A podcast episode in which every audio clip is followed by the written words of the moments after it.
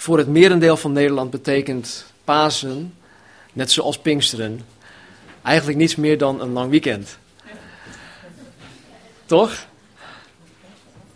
Een lang weekend waar je er even tussenuit kan gaan.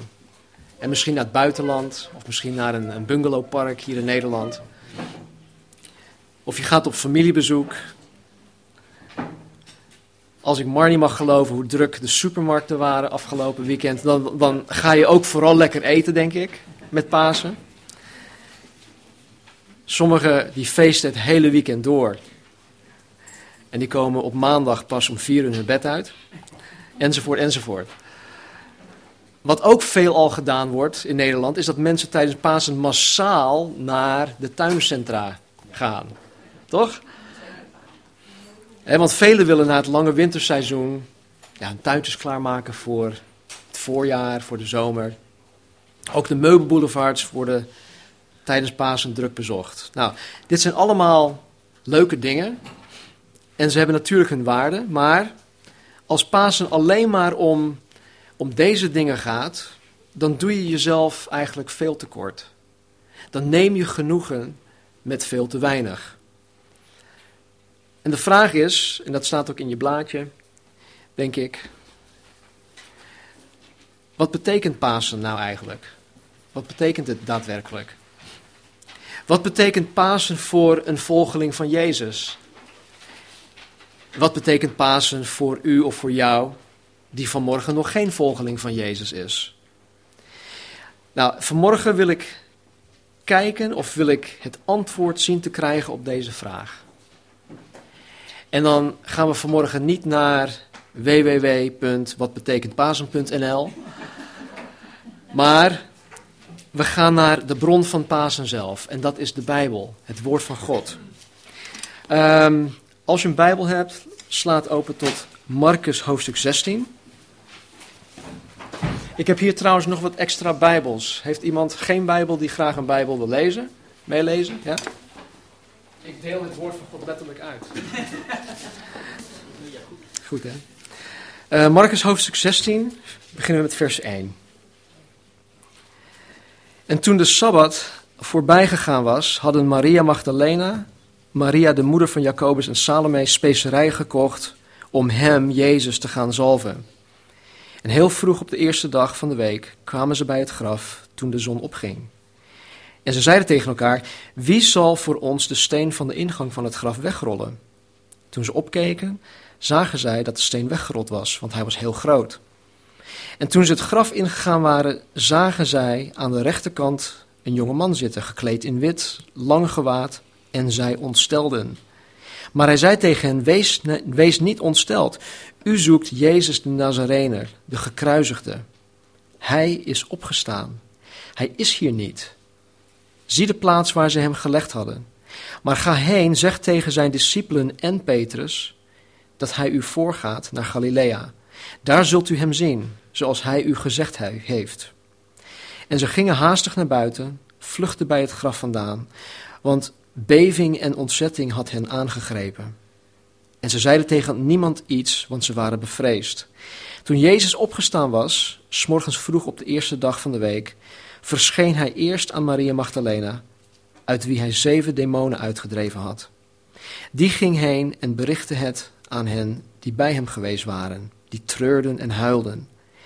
En toen die hoorden dat hij leefde, en toen die hoorden dat hij leefde en door haar gezien was, geloofden zij het niet. En daarna is hij in, in een andere gedaante geopenbaard aan twee van hen, terwijl zij wandelden en naar het veld gingen. Ook zij gingen het aan de anderen berichten, maar ze geloofden ook hen niet. Daarna is hij geopenbaard aan de elf, terwijl zij aanlagen, zo aan het eten, en hij verweet hun hun ongeloof en hardheid van hart, omdat zij hen niet geloofd hadden die hem gezien hadden, nadat hij was opgestaan. Tot zover. Dit stukje is slechts één verslag uit de Bijbel over de opstanding van Jezus nadat hij gekruisigd werd en begraven. In alle vier evangeliën is vastgelegd dat Jezus uit de dood is opgestaan. En dat hij door veel betrouwbare getuigen levend is gezien. Het heel Nieuw Testament is trouwens gebaseerd op de opstanding van Jezus uit de dood. Zonder de opstanding was er geen Nieuw Testament mogelijk. Dus die mooie blauwe boekjes die we hebben, het Nieuw Testament, zou niet mogelijk zijn geweest zonder de opstanding van Jezus Christus. Nou, er zijn mensen die niet in de opstanding van Jezus geloven.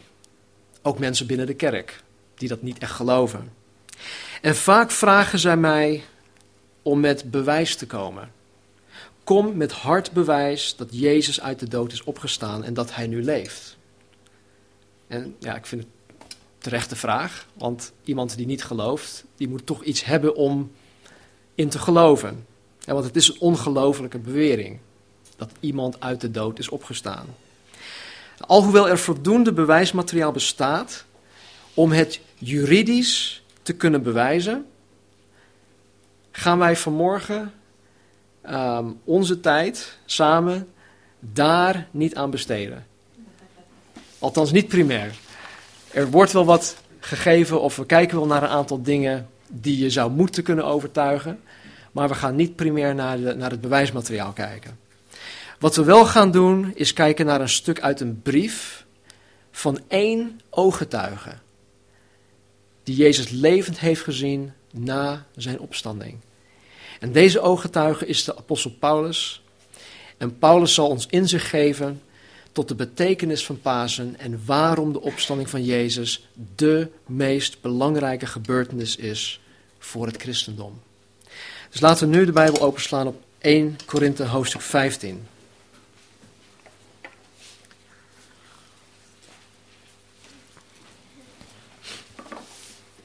Misschien heb je nooit eerder een paaspreek gehoord uit 1 Korinthe 15. Dan is dit primeur.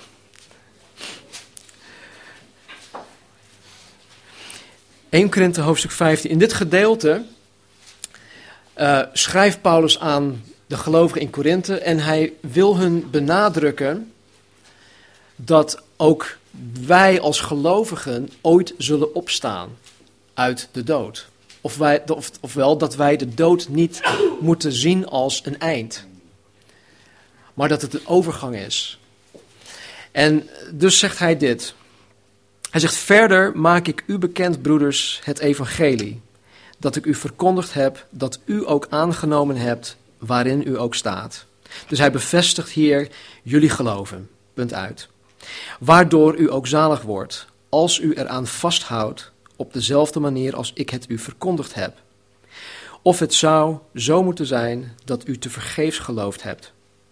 Want ik heb u ten eerste overgeleverd wat ik ook ontvangen heb dat Christus gestorven is voor onze zonden, overeenkomstig de schriften. En dat hij begraven is en dat hij opgewekt is op de derde dag, overeenkomstig de schriften. En hij zegt weer met nadruk overeenkomstig de schriften, omdat het al vastgelegd was in het Oude Testament. Al wat met Jezus gebeuren zou, staat vast in de Bijbel. Het is overeenkomstig de schriften. En dat hij, Jezus, gezien is door Kefas. Kefas is Petrus, dat is een andere naam. En daarna door de twaalf. Daarna is Jezus gezien door meer dan 500 broeders op één keer.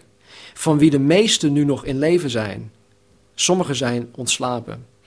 En dan zegt hij dus hier, de meesten zijn nog in leven. Dus als je het niet gelooft, vraag het hunzelf. Meesten van hen leven, leven nog. Daarna, vers 7, is hij gezien door Jacobus, daarna door alle apostelen. En als laatste van allen is hij ook gezien door mij, als de ontijdig geborene. Ik immers ben de minste van de apostelen, die het niet waard ben om een apostel genoemd te worden, omdat ik de gemeente van God vervolgd heb. Door de genade van God echter ben ik wat ik ben, en zijn genade voor mij is niet te vergeefs geweest, maar ik heb mij veel meer ingespannen dan zij allen. Niet ik echter, maar de genade van God die met mij is. Of ik het, of ik het dan ben, of zij, zo prediken wij en zo hebt u het geloofd. Als nu van Christus gepredikt wordt dat hij uit de doden is opgewekt, hoe kunnen sommigen onder u dan zeggen dat er geen opstanding van de doden is? En als er geen opstanding van de doden is, dan is Christus ook niet opgewekt. En als Christus niet is opgewekt, dan is ook onze prediking zonder inhoud en zonder inhoud is ook uw geloof. En dan blijken wij valse getuigen van God te zijn. Wij hebben namelijk van God getuigd dat Hij Christus heeft opgewekt, die Hij niet heeft opgewekt, als inderdaad de doden niet opgewekt worden. Immers, als de doden niet opgewekt worden, is Christus, of is ook Christus niet opgewekt. En als Christus niet is opgewekt, is uw geloof zinloos. U bent dan nog in uw zonden. Dan zijn ook zij die in Christus ontslapen zijn, die dus gestorven zijn als christenen, verloren. Als wij alleen voor dit leven op, Christ, voor dit leven op Christus onze hoop gevestigd hebben, zijn wij de meest beklagenswaardige van alle mensen. Maar nu, Christus is opgewekt uit de doden en is de eersteling geworden van hen die ontslapen zijn. Want omdat dan de dood er is door één mens of door een mens, is ook de opstanding van de doden er door een mens. Want evenals allen in Adam sterven, zullen ook in allen, of in Christus, allen levend gemaakt worden. Tot zover. Vader, ik dank u nogmaals voor uw woord, Vader. Ik dank u dat u dit ons openbaart en ik bid, Heer, dat u tot een ieder zal spreken. Help ons, Heer, u te begrijpen. Amen. In vers 14, we gaan niet het hele hoofdstuk behandelen, of wat we net hebben gelezen, maar we gaan focussen op een paar dingen. In vers 14 staat er: Als Christus niet is opgewekt, dan is ook onze prediking zonder inhoud, en zonder inhoud is ook uw geloof. Denk even met me mee. Denk aan alle menselijke interacties. Denk aan de ontelbare menselijke interacties die in de afgelopen 2000 jaar plaats hebben gevonden waarin het evangelie van Jezus Christus gebracht werd. 2000 jaar lang menselijke interacties, of het nu onder het genot van een kopje koffie is, of samen op de bus, of samen op een ezel. Denk aan alle menselijke interacties die plaatsgevonden hebben in de afgelopen 2000 jaar over de opstanding van Jezus. Ik, vond het, ik vind het moeilijk om daar een beeld bij te krijgen. Het is zoveel, het is ontelbaar. Denk aan de ontelbare preken die in de afgelopen 2000 jaar gepredikt zijn. Preken waarin de opstanding van Jezus Christus uit de dood centraal stond. Hoeveel preken zijn dat dan niet geweest? Denk aan de miljoenen preken die vandaag, de dag, rond heel de wereld gebracht worden waarin de opstanding van Jezus Christus uit de dood centraal staat. Als Jezus niet uit de dood is opgestaan, dan zijn alle menselijke interacties, alle gesprekken, alle Bijbelstudies, alle samenkomsten, alle preken van de afgelopen 2000 jaar, alle Bijbelstudies en preken die momenteel indruk en op het internet staan, waarin de opstanding van Jezus Christus centraal staat, totaal zonder inhoud. Als Jezus niet is opgestaan.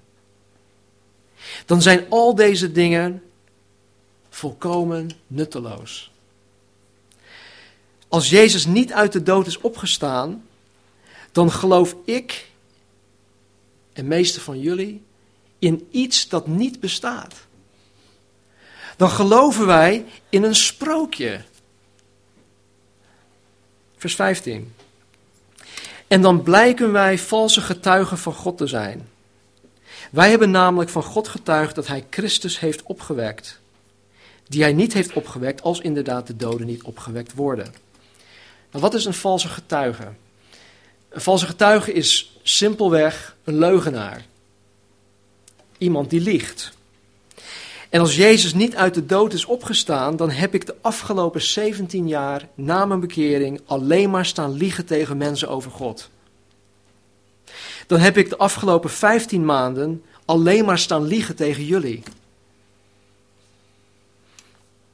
Sterker nog, dan hebben Maria Magdalena, de andere vrouwen die daar aanwezig waren, de apostelen, de 500 broeders waaraan Jezus na zijn opstanding is verschenen. En alle schrijvers van het Nieuw Testament, dan hebben ze allemaal gelogen. Wij allemaal. In de afgelopen 2000 jaar. Kortom, als Jezus niet uit de dood is opgestaan, zoals ik zei, dan hebben wij allemaal gelogen. Vers 16. Immers, als de doden niet opgewekt worden, is ook Christus niet opgewekt. En als Christus niet opgewekt is, is uw geloof zinloos. U bent dan nog in uw zonden.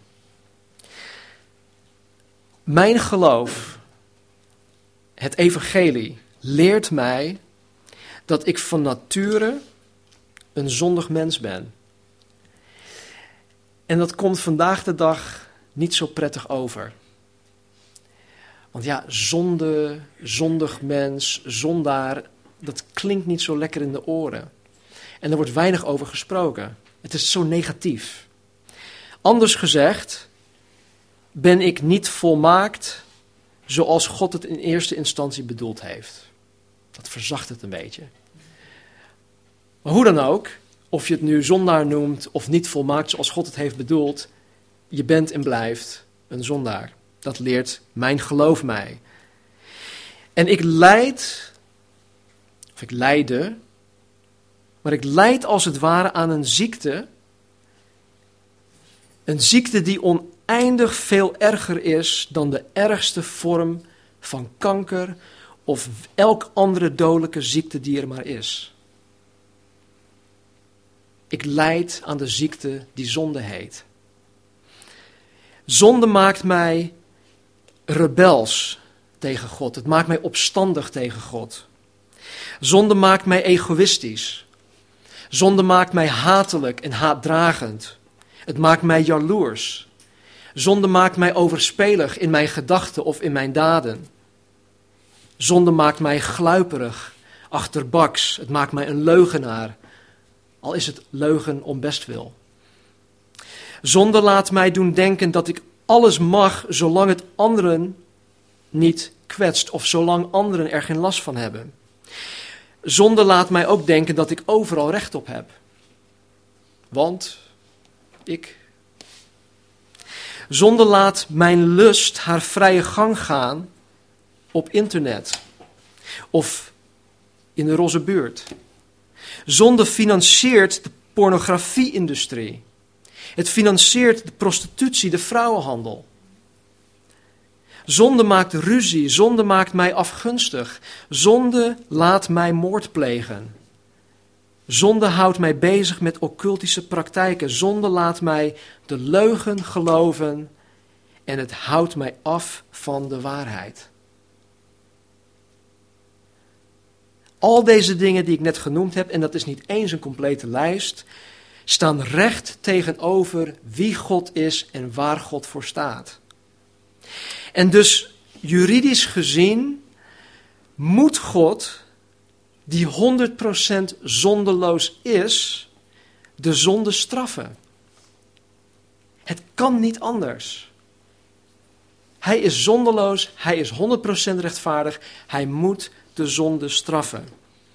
En volgens de Bijbel verdient zonde de doodstraf. De Bijbel leert ons dat er drie verschillende vormen van de dood zijn. Er is de geestelijke dood, waardoor de mens gescheiden is van God, waarin er geen bewustzijn is van God in hun leven.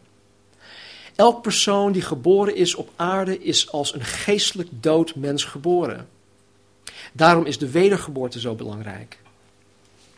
Er is de lichamelijke dood, waardoor de mens lichamelijk komt te sterven. En de statistieken liegen niet. 100% van alle mensen zullen ooit lichamelijk sterven. Tenzij wij opgenomen worden met de opname van de gemeente. En als laatste en het, het ergste is de eeuwige dood waardoor de mens voor eeuwig, dag en nacht gescheiden zal zijn van God. In deze plek zal geen enkele molecule van God aanwezig zijn. Jezus noemt dit de plaats waar geween is en tandengeknars. Het uiterste duisternis. Ondanks dat voordat je tot geloof komt, misschien hè, als je geestelijk dood bent, heb je geen bewustzijn van God. God, ja, ik weet dat iets bestaat, maar wie dat is, weet ik niet. Ondanks dat besef of onbesef van God, is God hier wel aanwezig. Hij geeft ons regen. Hij geeft ons de zon, waardoor wij uh, kunnen eten. De Bijbel zegt ook, het regent op de rechtvaardigen en de onrechtvaardigen. Dus er is, ondanks dat wij er niet van bewust zijn dat God bestaat, voordat we tot geloof komen, is God aanwezig. Op veel fronten, op heel veel fronten. Hoe vaak heb je niet meegemaakt dat je een ongeluk of zoiets bent ontsnapt en er is iets gebeurd op je werk of in de auto of op je brommer of op je fiets en je wow, man, ik had dood geweest kunnen zijn. Dat is God die je heeft gespaard. Nou, de plaats waar mensen gaan die de eeuwige dood ingaan, is geen enkele molecule van God aanwezig. En dat, die plaats is niet voor de mens bedoeld. Die plaats is voor de Satan bedoeld. Nou, alhoewel de ergste vorm van kanker kan leiden tot de lichamelijke dood, is de doodsoorzaak niet de kanker. maar de zonde. Als ik vandaag zou sterven aan kanker, zou ik niet sterven als het gevolg van kanker. Ik zou uiteindelijk sterven aan het gevolg van zonde. Want zonde leidt tot de dood. Ziekte is het gevolg van zonde. En zonde doodt de mens niet alleen lichamelijk, het doodt de mens ook geestelijk en uiteindelijk ook voor eeuwig. Daarom zei ik dat ik lijde aan een ziekte dat oneindig veel erger is dan de ergste vorm van kanker. Zonde is oneindig veel erger dan welke ziekte je ook kan bedenken. Dus als Jezus Christus niet is opgewekt, is mijn geloof zinloos. Dan ben ik nog in mijn zonde. Dan ben ik nog steeds onderhevig aan alle drie vormen van de dood. En in vers 18 zegt Paulus: Dan zijn ook zij die in Christus ontslapen zijn verloren. Met andere woorden, als Jezus niet opgestaan is uit de dood, dan zijn degenen die in de opstanding van Jezus geloofden en die inmiddels gestorven zijn, de eeuwige dood ingegaan. En dat is niet het plan van God. God is niet zo. Vers 19. Als wij alleen voor dit leven op Christus onze hoop gevestigd hebben, zijn wij de meest beklagenswaardige van alle mensen. Met andere woorden, als wij na de lichamelijke dood toch verloren gaan,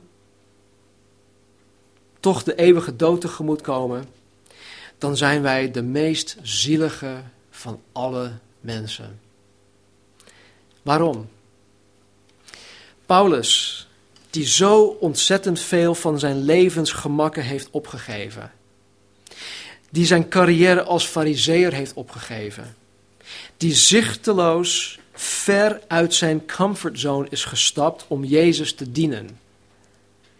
Paulus weet als geen ander dat als het alleen maar om dit leven op aarde ging, hij de grootste dwaas geweest zou zijn.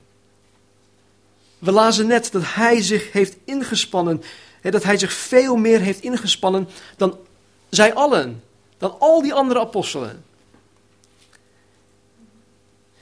Zou Paulus al het lijden hebben kunnen doorstaan als het alleen maar om dit leven ging hier op aarde? En op het moment dat hij onthoofd werd in Rome, dat dat het einde voor hem zou zijn? Als hij geen zekerheid had op het leven na de dood, denk je dat hij zijn leven hiervoor zou hebben gegeven? Paulus. Wat dacht je van Stefanus in Handelingen hoofdstuk 7? Die gestenigd werd omdat hij van de opgestane Heer heeft getuigd. We lezen in Handelingen 7, vers 55. Maar hij, Stefanus, hij werd daar gestenigd. Maar hij, vol van de Heilige Geest, hield zijn ogen naar de hemel gericht en zag de heerlijkheid van God. En Jezus, die aan de rechterhand van God stond. En hij zei: Zie, ik zie de hemelen geopend en de zoon des mensen aan de rechterhand van God staan. Terwijl hij daar gestenigd werd. Jacobus, de broer van Johannes, die onthoofd werd. Marcus, die verbrand werd. Bartholomeus, die in elkaar geslagen werd, gekruisigd en onthoofd. Petrus, die ondersteboven gekruisigd werd, omdat hij zichzelf niet waardig achtte om op dezelfde manier als zijn Heer gekruisigd te worden. Of alle volgelingen van Jezus door de eeuwen heen die zichzelf verlogend hebben om de opstanding van Jezus met anderen te kunnen delen.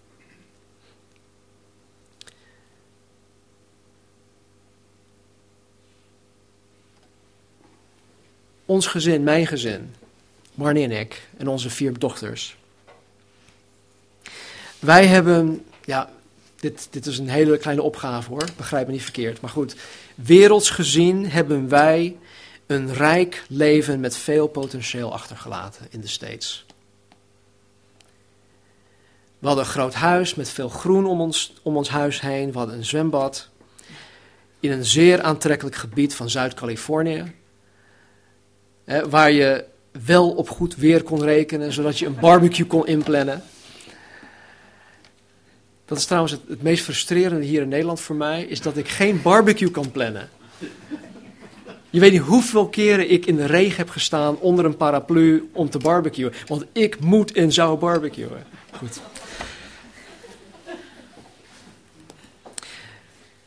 Als ik, als mijn gezin alleen maar voor het aardsleven mezelf verlogen, als ik alles opgegeven heb in Californië, om de mensen van Nederland, om jullie, een flutboodschap te brengen zonder hoop, zonder inhoud, dan ben ik toch zielig? Dan ben ik toch een oen? Zelfs met deze goede boodschap zeggen mensen dat ik een oen ben. Ben een lieve oen, maar ik ben een oen. Maar goed, als wij alleen voor dit leven op Christus onze hoop gevestigd hebben, zijn wij de meest beklagenswaardige van alle mensen. Want als er niets beter is na de dood, dan zou je je toch helemaal uitleven hier op aarde. En dat doen mensen.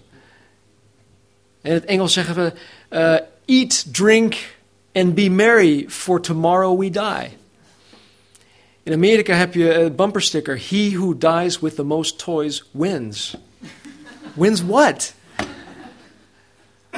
Maar als, als, als je niet weet dat er meer is, als je niet weet dat er veel meer is dat veel beter is, dan zou je je inderdaad hier op aarde uitleven.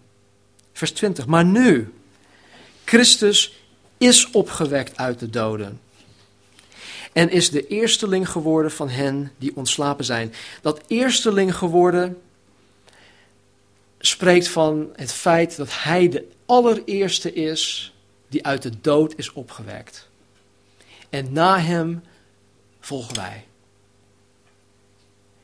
Dus het belooft hier al dat wij ook opgewekt zullen worden. Hij is de eersteling. Jezus is opgestaan. Dit bewijst dat Jezus inderdaad degene is die hij beweert te zijn. Dat hij degene is die God naar de aarde heeft gestuurd om voor ons te sterven. De opstanding bewijst dat Jezus door God bevoegd is om onze straf voor onze zonde op zich te nemen. Niemand anders kon dat doen, alleen Jezus kon dat doen. Omdat Jezus is opgestaan, zijn alle menselijke interacties, alle gesprekken, alle Bijbelstudies, alle samenkomsten, alle preken van de afgelopen 2000 jaar. Alle Bijbelstudies en preken die momenteel in druk en op het internet zitten of staan, waarin de opstanding van Jezus Christus centraal staat, wel van nut. Omdat Jezus is opgestaan. Het is niet voor niets geweest. Omdat Jezus is opgestaan, heb ik de afgelopen 17 jaar wel de waarheid verteld over God. Dan heb ik de afgelopen 15 maanden niet tegen jullie gelogen. Omdat Jezus is opgestaan, ben ik 100%, luister, ik ben 100% genezen van de dodelijke ziekte die zonde heet. Ik ben volkomen genezen van de ziekte die zonde heet. Ik ben niet meer in rebellie of opstand tegen God. En weet je, God ziet mij ook niet meer als zodanig. In Romeinen 4:25 staat er dit: Jezus is overgeleverd om onze misdaden en Jezus is opgewekt om onze rechtvaardiging.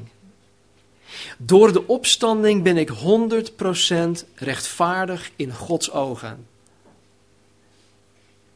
100% rechtvaardig. Ik hoef niet meer gestraft te worden voor mijn zonde, want Jezus heeft mijn straf op zich genomen. En hij is, mijn hij is in mijn plaats tot de dood veroordeeld. Hij is in mijn plaats gestorven.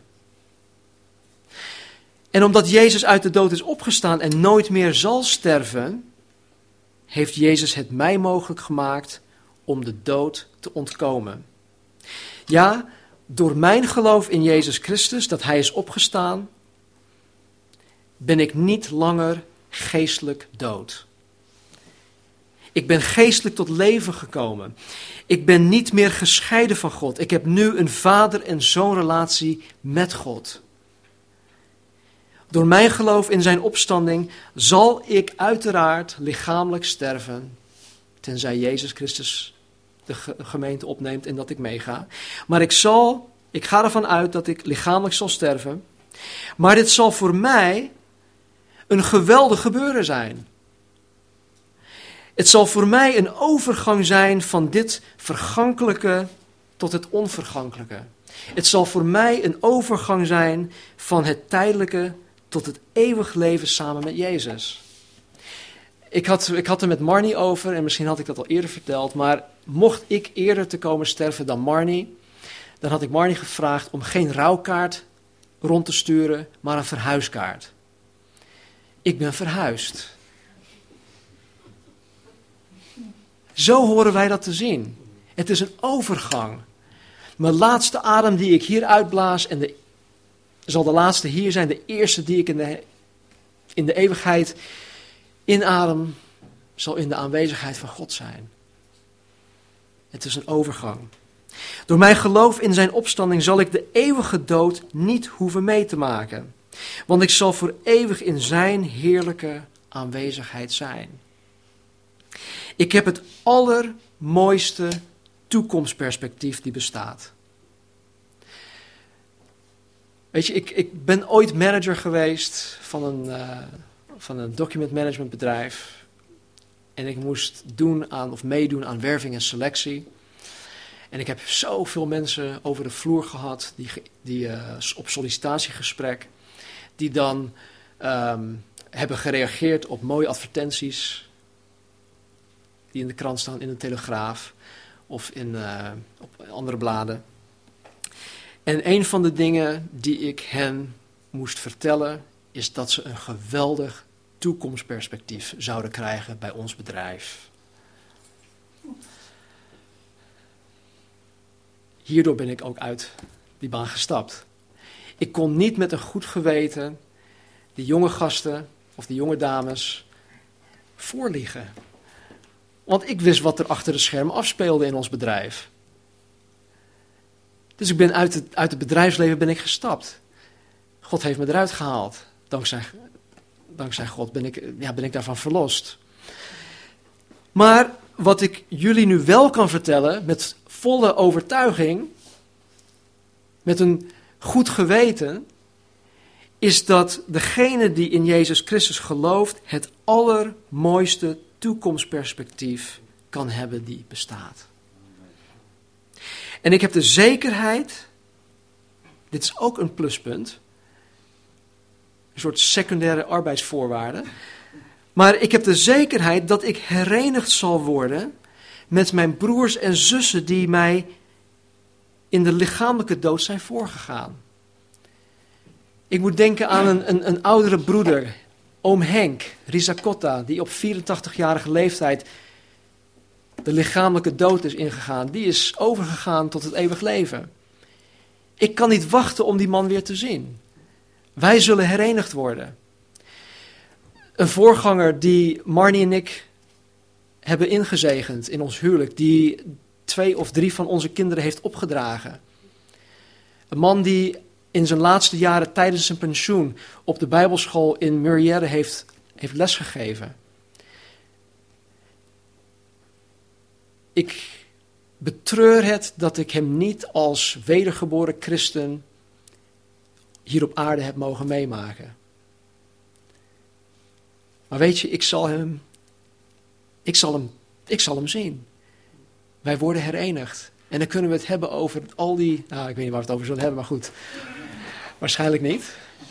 Maar we zullen herenigd worden. Mensen, dat is Pasen. Dat is de opstanding.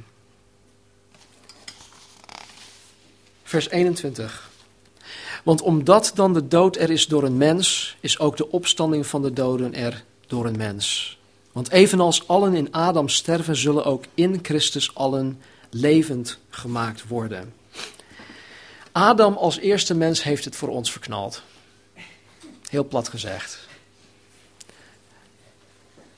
Jezus wordt in Romeinen ook de tweede Adam genoemd.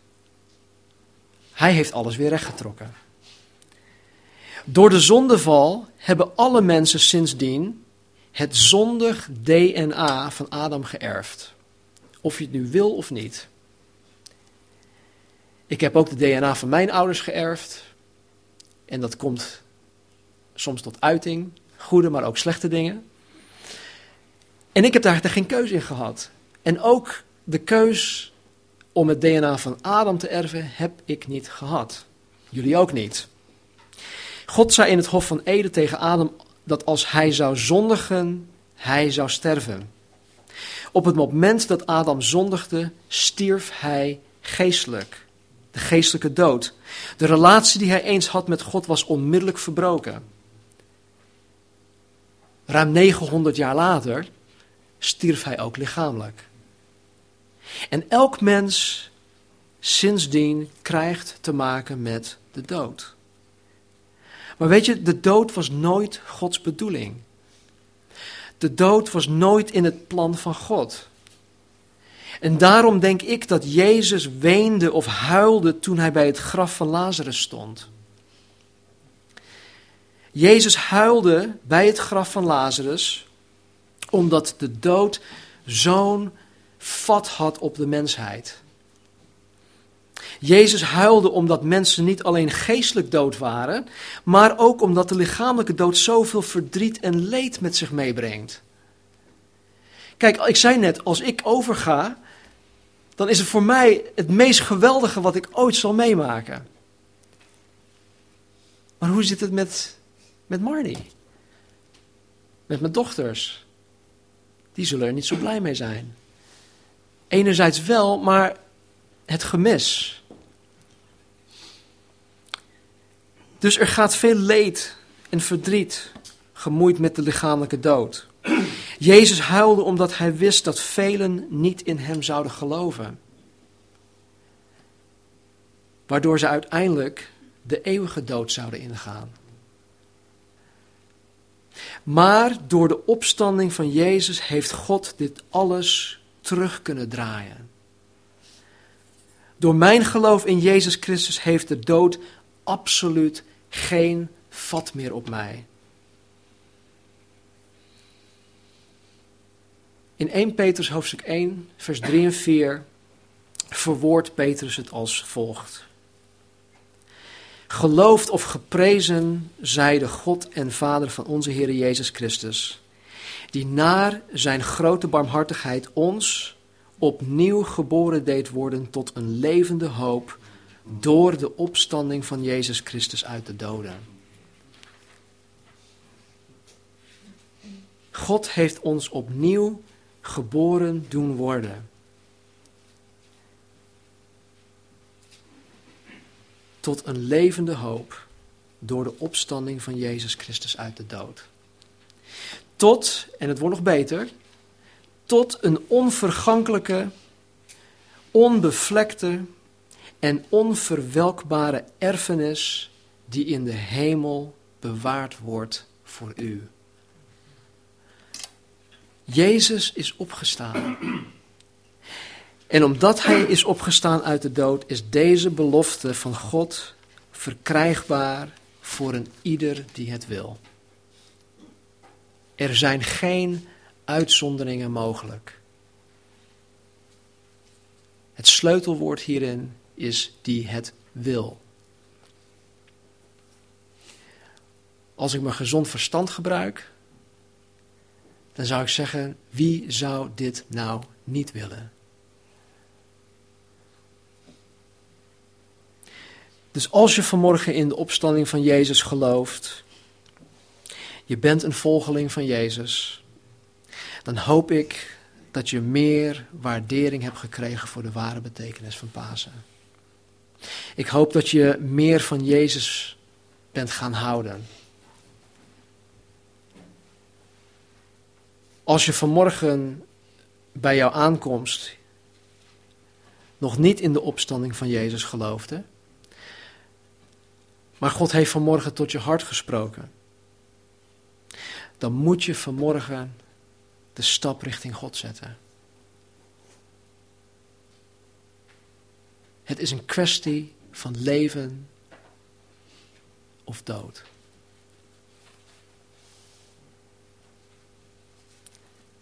Het is de allerbelangrijkste beslissing die je ooit zal maken in dit leven. Geloof je of geloof je niet? En mensen zeggen vaak, ja, ik geloof pas als ik het zie. Jezus zegt, ik zal je het laten zien als je het gelooft. Bij het instellen van het heilig avondmaal gaf Jezus de instructies en hij zei, bij het breken van het brood, hij zei, neem, eet, dit is mijn lichaam, gebroken voor jullie. En jullie weten, jullie die een stukje biologie hebben gestudeerd op de middelbare school, jullie weten dat door het assimilatieproces datgene dat je eet een deel wordt van jezelf. En in de States zeggen ze, you are what you eat. En dat is letterlijk zo. Als je veel mais bijvoorbeeld eet, dan zijn er veel sporen van mais, moleculen en dat soort dingen terug te vinden in je lichaam. Maar goed, andere les. Waar het op, waar het op neerkomt is dit. Jezus zegt: Neem, eet, dit is mijn lichaam gebroken voor u. Als je dit doet, dan word ik een deel van jou. Dan word ik een deel van jou. En dan pas zei hij: Hier is mijn bloed. Het teken van het nieuw verbond. Door het bloed word je 100% schoongewassen van al je zonden. Dus de volgorde is: neem, eet en dan pas word je schoongewassen. Een andere hele leuke gezegde is: Jezus maakt zijn vissen pas schoon nadat hij ze gevangen heeft. Dus de volgorde is: geloof, accepteer hem. Op het moment dat je dat doet, zal Jezus je 100% witwassen, schoonwassen met zijn bloed.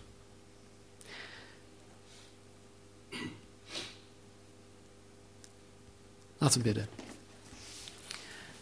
O Heer, dank u wel dat u vanmorgen gesproken heeft, Heer, hebt. Dank u, Heer, dat de opstanding van Jezus Christus centraal staat, hier in ons midden. Dat we het geloven, dat we het verkondigen. Heer, dat we tot het besef zijn gekomen dat, dat alles eigenlijk in het leven daarom draait. En Heer, ik bid dat voor degene tot, u, ja, tot wie u gesproken hebt, Heer. Misschien voor het eerst. Heer, hun de moed zal geven om die stap te zetten richting u. Heer, dat u het bewerkstelligen zal in, u, in hun leven.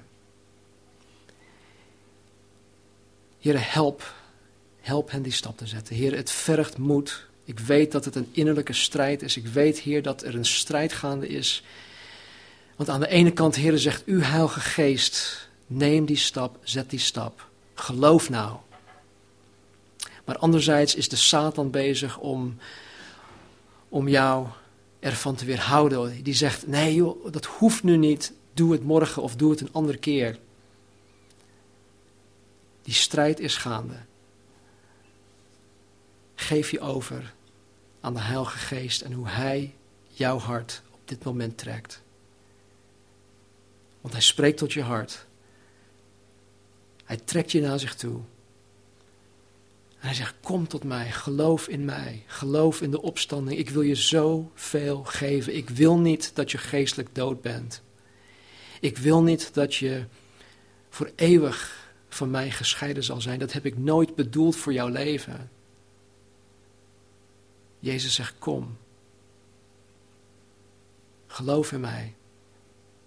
Dan zal ik je ogen openen. Dan zal ik alles bekend aan je maken. Maar zet die stap.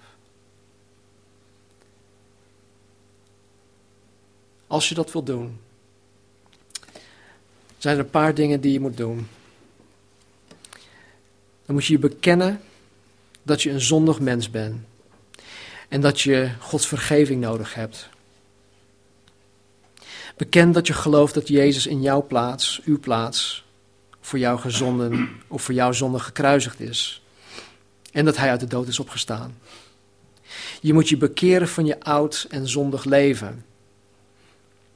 En dat betekent simpelweg dat als je met je rug gekeerd was naar God en dat je de andere richting op ging, dat je je nu 180 graden omdraait en dat je je nu richting God gaat. Laat je dopen. Sluit je aan bij een kerk die de Bijbel onderwijst. En als laatste moet je dit openlijk en publiekelijk doen. Want Jezus zegt: Ieder dan die mij beleiden zal voor de mensen, zal ik ook beleiden voor mijn Vader, die in de hemel is. Maar wie mij verlogen zal voor de mensen, die zal ik ook verlogenen voor mijn Vader, die in de hemel is. Dus als je vanmorgen Jezus wil navolgen, als je de dood wil ontkomen, dan wil ik je vragen, terwijl alle ogen gesloten zijn, wil ik je vragen om je hand op te steken. Dan wil ik met je bidden. Als jij dat bent, steek je hand op, dan wil ik met je bidden.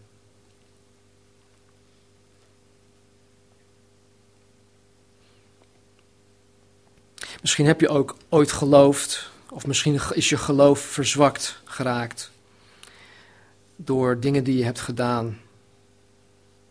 Dan wil ik ook voor jou bidden.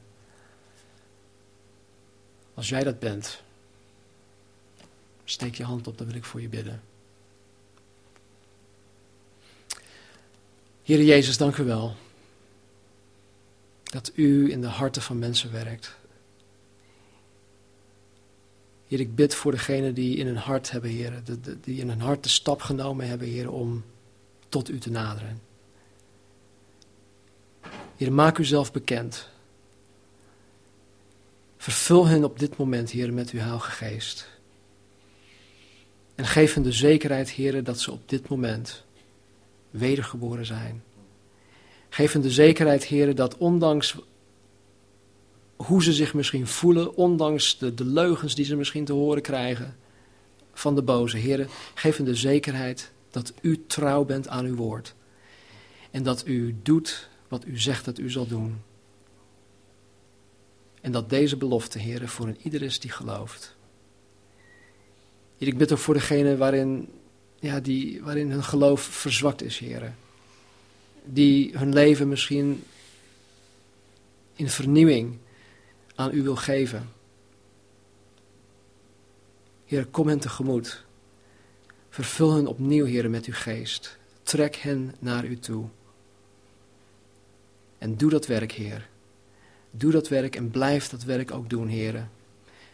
O Heer, ik wil zo graag